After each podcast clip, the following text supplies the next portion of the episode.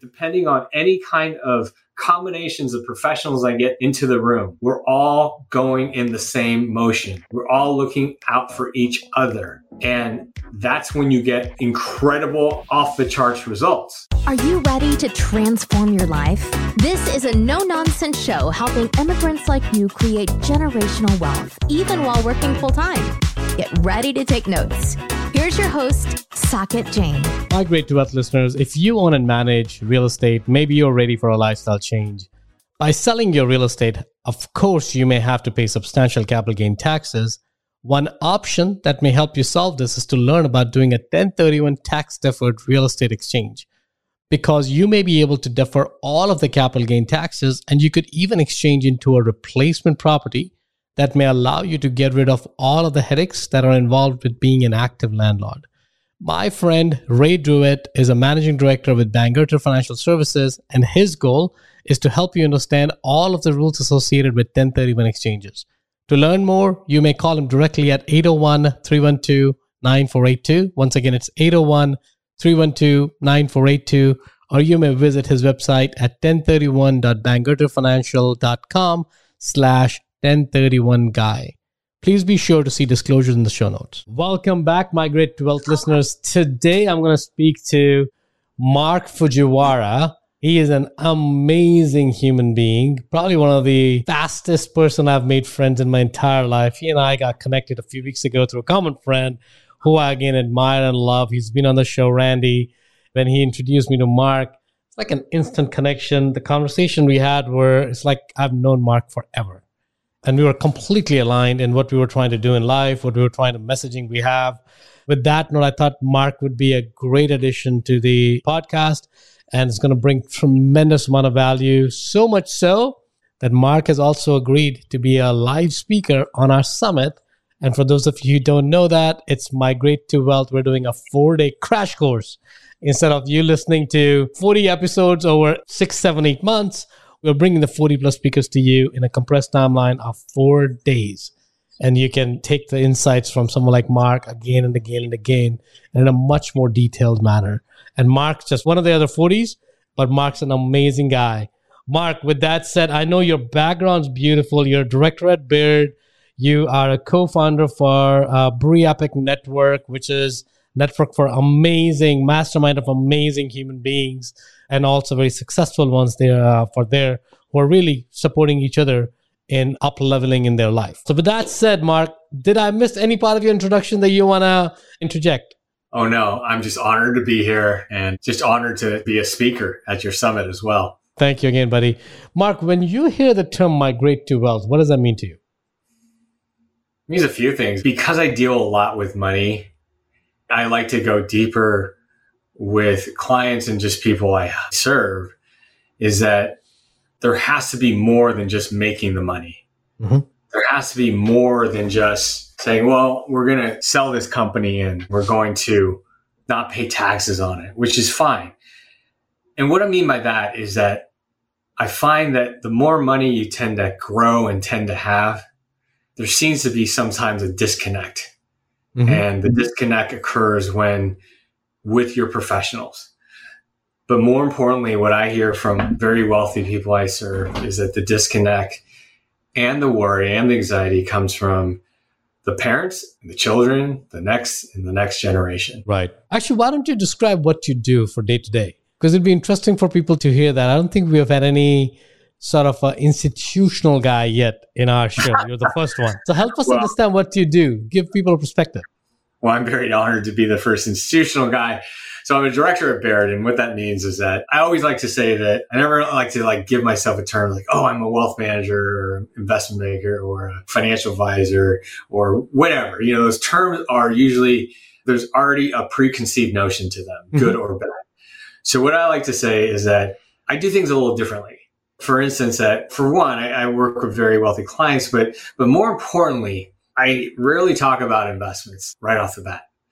And what I do talk about is always different because what I do talk about is what the client wants to talk about. So mm-hmm. we have all these scripts in our business on it always leads with tell me about your money, tell me about your investments, let me see your right. statements that you brought over here. I always like to make it a conversation. Tell me about your business, your family, what's important to you, what keeps you up at night. And then from there, we see it's like, let's start what's most pressing right now.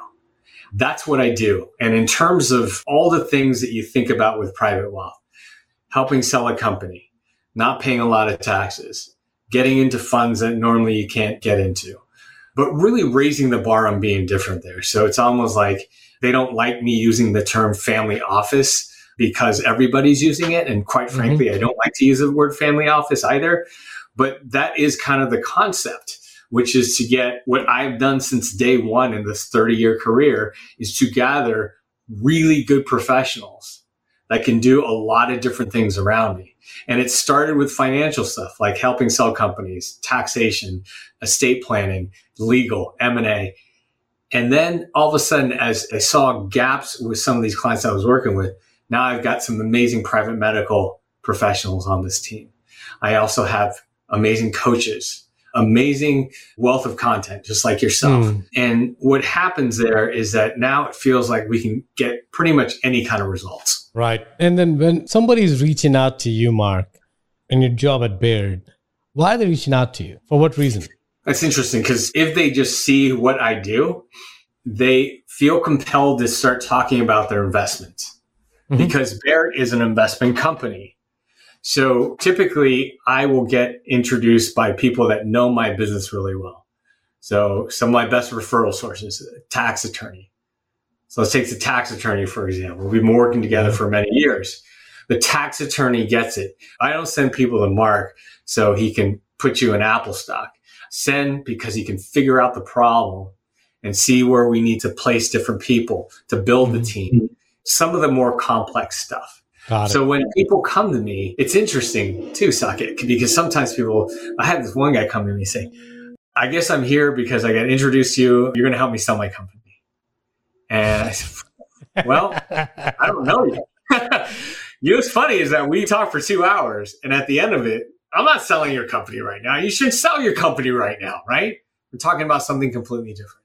Mm. more important, more pressing to what he needed to do. So most people that they just, if they don't know me that well, they come to me and say, what's the best asset allocation? Can I retire at 65?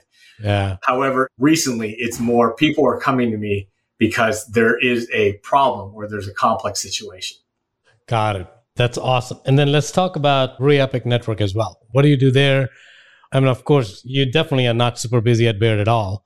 Well, so what made you start Epic? Give us a little bit background there. And what do you do there? A couple things on that. We talked a bit about this too, Saket. I feel like the universe works for people that really allow it to work for you. There's so much serendipity in my world, so, so much serendipity in your world. It wasn't by chance that Randy, who was actually in Definitely. network, it wasn't by chance that Randy just says, "Oh, the two of you should come together." It was almost like, "Of course." Within five minutes, I'm like, "This is a lifelong friend." I feel like a family member of mine, and saying that is that things started to really come into place because yes, it is busy doing what I do at Baird.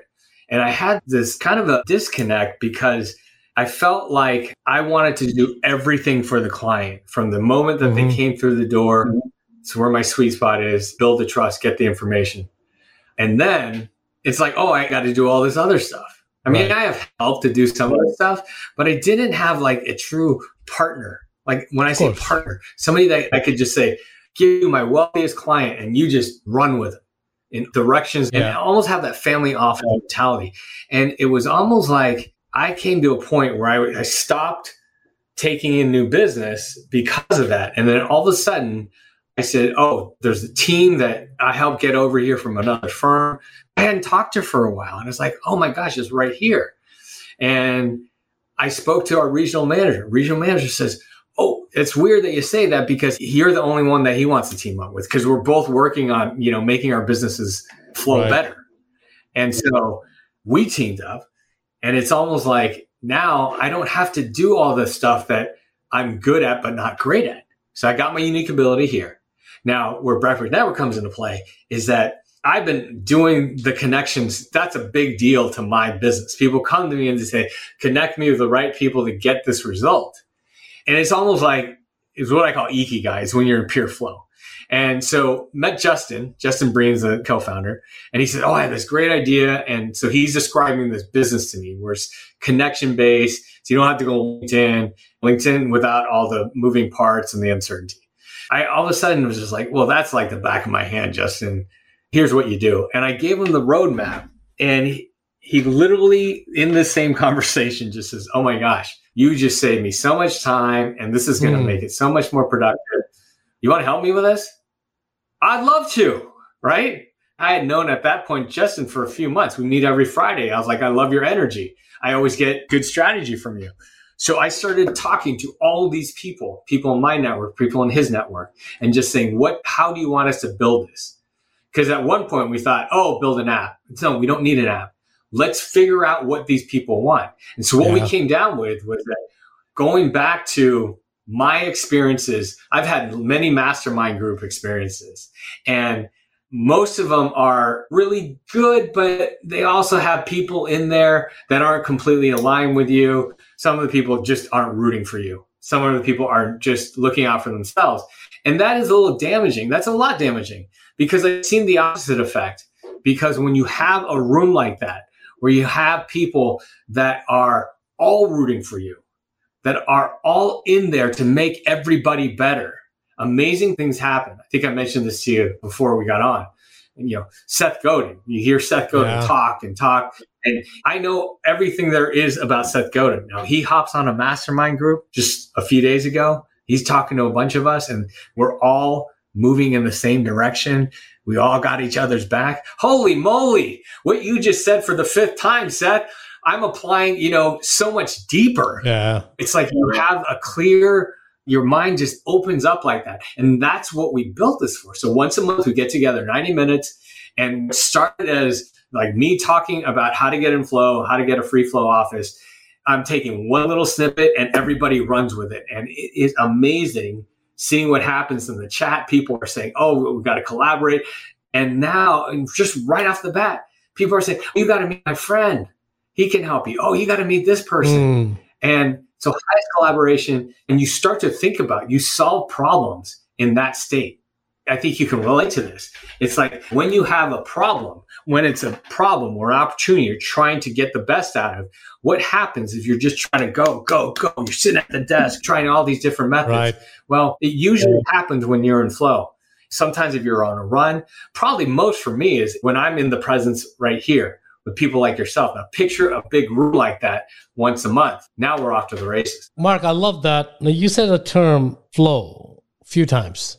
And yeah. you use that term together with flow office. Let's go deeper into that. What yes. does that mean? Why are you combining that with office and calling it as flow office? It's a great question. Flow is super important to me because I have three Japanese principles that I live my life with, that I raise my kids on, that I was raised on, that I teach my community. And the three principles the first one is Shoki, which means true self, showing up as your true self, true mind, true heart, true everything, true soul. Second one is Ichigo Ichie, which is the highest level of presence, means the maximum appreciation for the uniqueness of the moment. So with my daughter Stella, when we have full presence, for no reason, sometimes she just runs over and gives me a hug. Mm. And that's because we're both full presence. I have so many different monitors and distractions here. You're the only one that I'm looking at right now. So full presence. We have a way in, in Japanese tradition. Grandma and grandpa always act like it was my first and last time I was going to go over to their house. I live two miles from them, right? I always felt it was like my birthday. Always felt like I was the only thing that mattered right at the moment. So I wanted to mm. share that with others. So the last one has to do with flow a lot, which is ikigai. Ikigai meaning something you love, something you're great at, something that makes the world a better place, and something that provides you with some sort of capital, financial, mm-hmm. emotional, usually emotional is a financial, but it checks all boxes. When you're doing something that checks all of those boxes, you're in flow. And my goal has been to surround myself with people who see that, who want to be in flow, high character, high alignment, rooting for each other, everybody wanting to be in flow. You surround yourself with people like that, it's easy for you to get in flow. And then what's most important is for me at five o'clock every single working day, I march upstairs or if I'm on the road, I come right through the front door and I have an hour, one hour with my four year old Stella. And it's just me and her. Now there have been times where I did not, I would not in flow the whole day. Usually it's the wrong person. One yeah. person can ruin it. And I'm in the room with Stella and she looks over at me and says, That's a fake smile. Or why are you paying attention? Mm. And that was crushing. So that's where I started to become super aware of who I was bringing into my life. Because when I'm in flow throughout the day and there's no one in the schedule that can take me out of flow for a long period of time, she does things like I just mentioned. She's on the other yeah. side of the room and we're present and she jumps up and runs over to me, gives me a hug, kisses me and says, I love you, daddy. And free flow office. So the second part of that question, free flow office is again, I don't like the word family office because it has connotations of, well, you need to be Bezos to have a family yeah. office. And plus, look, I know somebody's family office. You don't want that. Right? That's where, you know, we have a lot of disconnects, right? When you ask me about migrate to wealth, it's like that where you have maybe some professionals that aren't aligned. That makes things difficult for everybody involved. Right. Free flow office, what does that mean to me? It means that, again, character alignment before anything else. You got high character, you have alignment. Can I root for you and can you root for me? Okay, now let's talk about what you do really well. Because there's thousands and thousands of good estate planning attorneys out there. Right. Thousands and thousands of them. So look for that first and then figure out what kind of result they can deliver. Now, I've got many people that can do some amazing results and it all starts with character and alignment. That's what free flow office means is that depending on any kind of combinations of professionals I get get into the room, we're all going in the same motion. We're all looking out for each other. And that's when you get incredible off the charts results. And the people, the person, the family, the business you're serving is of that same mindset. Is this what makes this so amazing? So, flow office, you can say it's a family office, maybe, but again, I don't like to label family office because there's so many different yeah. terms out there. It's just a, a group of amazing individuals that do maybe one or two things better than most.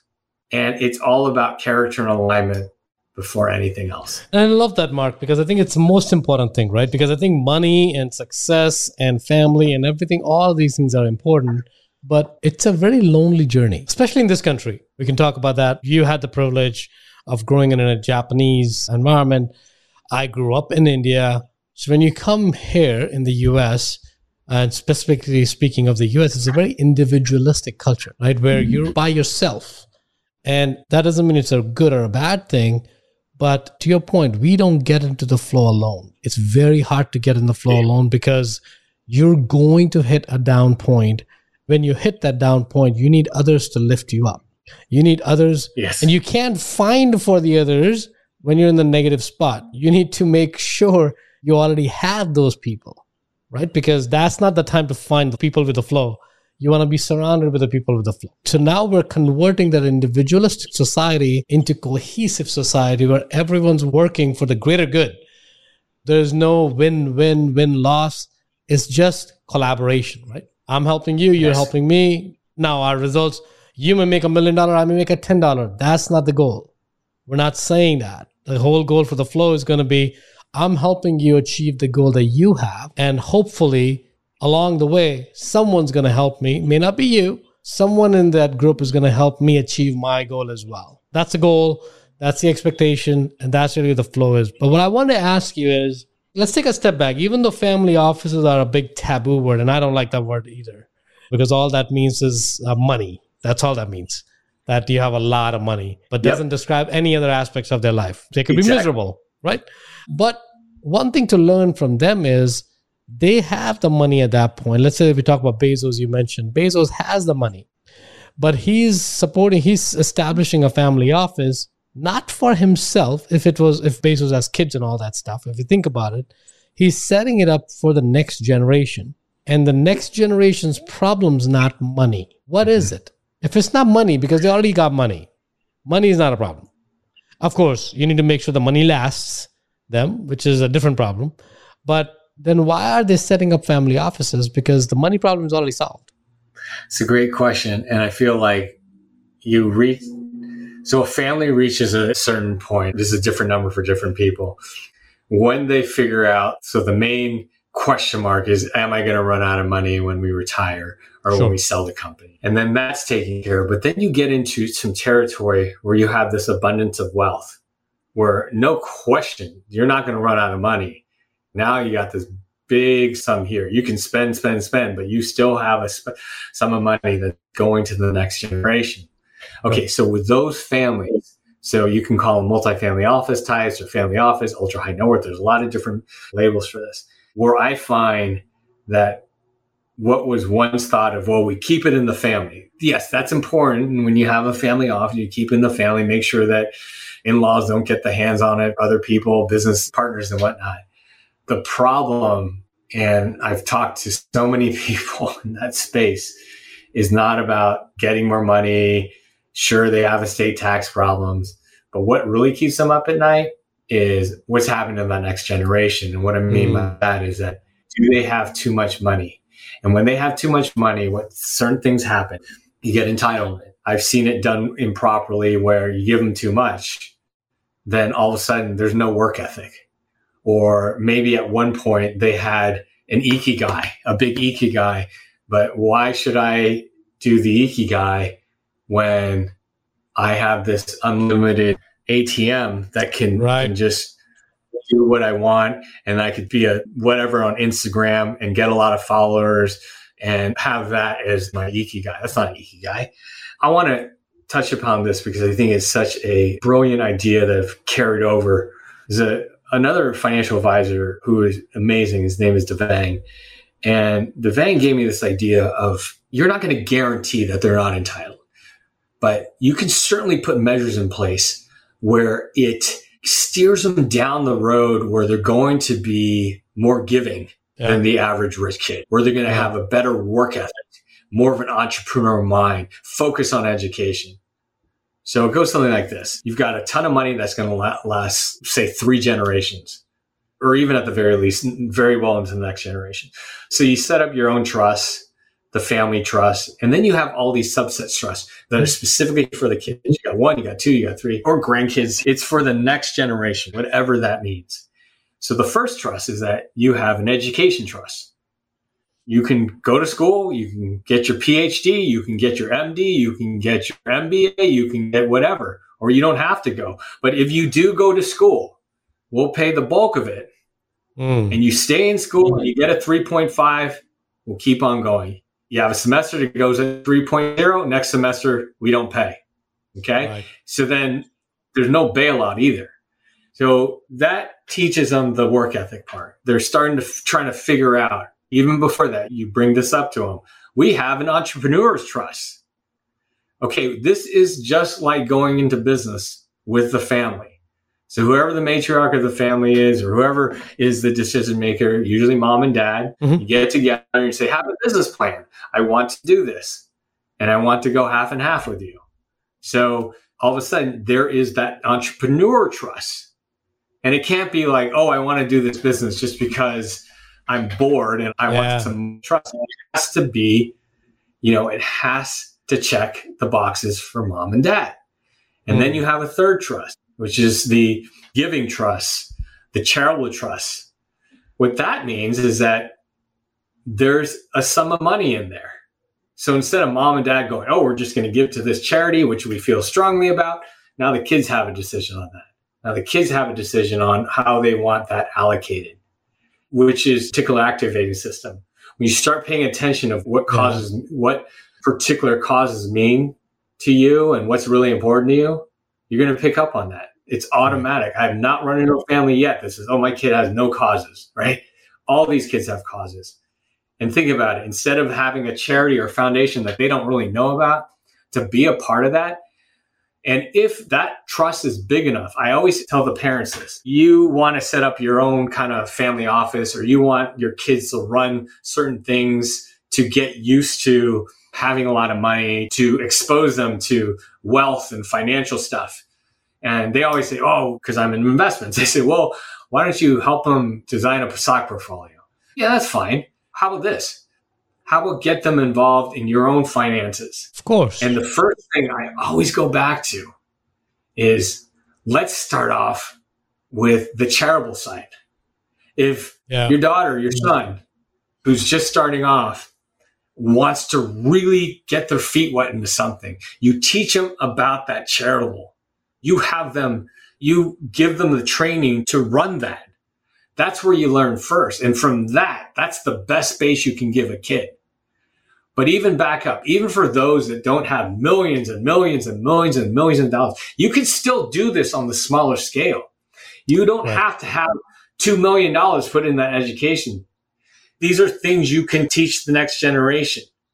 These are things that you can also, in terms when it's talking about entrepreneurship, if you're an entrepreneur, how valuable it is to say, look, I'm going to be your business partner, capital partner, strategic partner. I mean, that to me, with my 20 and 18 year olds, it's like, oh my goodness. Yeah. Absolutely. And then you have that charitable trust. You can do a donor advised fund for a small amount. Use the donor advised fund, which is a different way of doing a charitable trust there's really not a lot of differences there because your kids can make those decisions and say, Hey, we want to invest the money. And then in three years, we want to donate this money to this cause because they need it here. And we were learning about these different causes. That's the way to do it. So let me ask this question. A few things. One was I love the concept of this sub trust. And I know it's probably not the technical definition, but setting up umbrella structure of the funds and underneath have these causes because I know when we were setting up our plan, one of the and we were looking at a dynasty trust, somebody mm-hmm. asked me, what if the education doesn't exist tomorrow? I'm like, it's a great question, right? Because the GPA may not exist there. So we have to start introducing the language. And this is where the, it's kind of like entrusting with one of the lawyers that I was working with. It, it said something that stuck by me. You're the guiding hand from the grave. Think about it that way. Yes. Right? Nobody knows what you're thinking, but you are still guiding and driving everything while you're in the grave. And there's a lot of thinking that needs to be involved in that, right? And part of that is with having that support system around you with people who can help you think about it, people who have done it, people like you in that group. That's where it helps because you don't know what to think sometimes because you only know what you know. And there's infinite world of what you don't know. When you bring other people who are doing the similar inquiry and similar questions, they're asking themselves same questions you can start figuring it out. And exactly. one of the things is like, okay, education is important. You want to leave money for the kids, but you also want to make sure that they are going to school. But what if the schools don't exist? Now, the probability of that low, but there's that probability. So, how do you address that? So you got to start working with somebody who can craft the language in such a way it's vague enough yet pretty strong to make sure that we can figure that out. And I love the whole concept of that of making them productive yet not having them struggle too much. It's a very fine balance between the two. Like there's a very good mentor of mine. He told me he has written in his estate plan that until the child shows $1 million worth of tax returns, he can't draw anything from the funds. Done, period.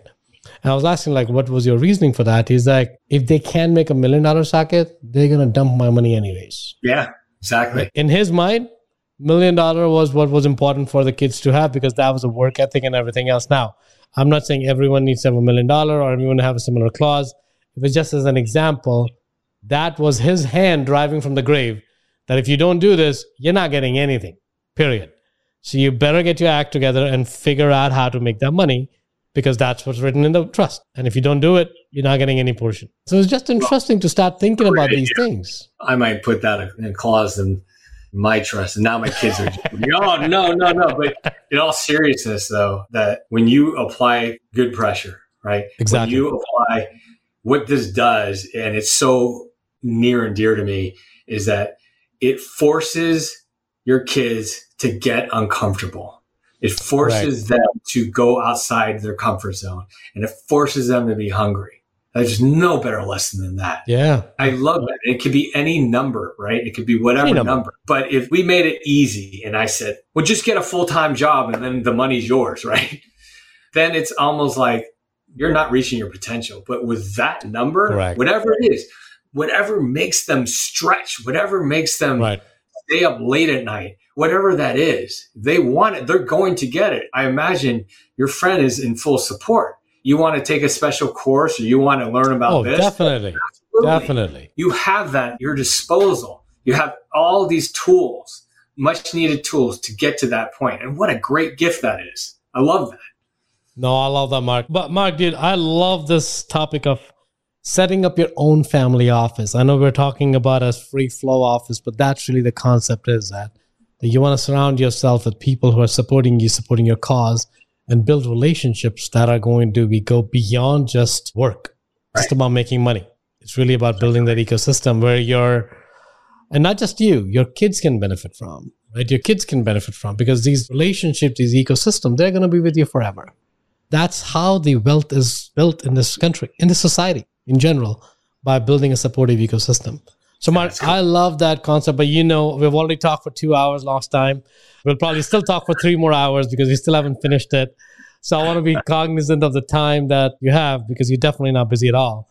So, I want to give it away to you. But thank you for the time, buddy. I really appreciate it. Insightful conversation.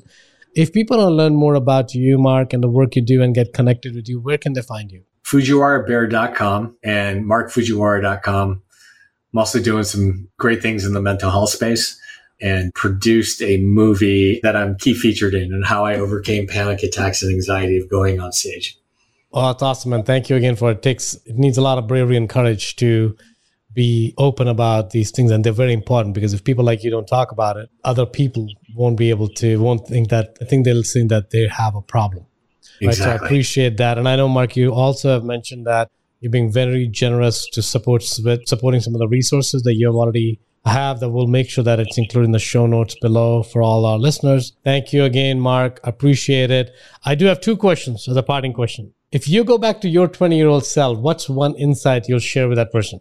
Don't care what other people think about you. And that's the basis of it. And what that leads to is just be your true self.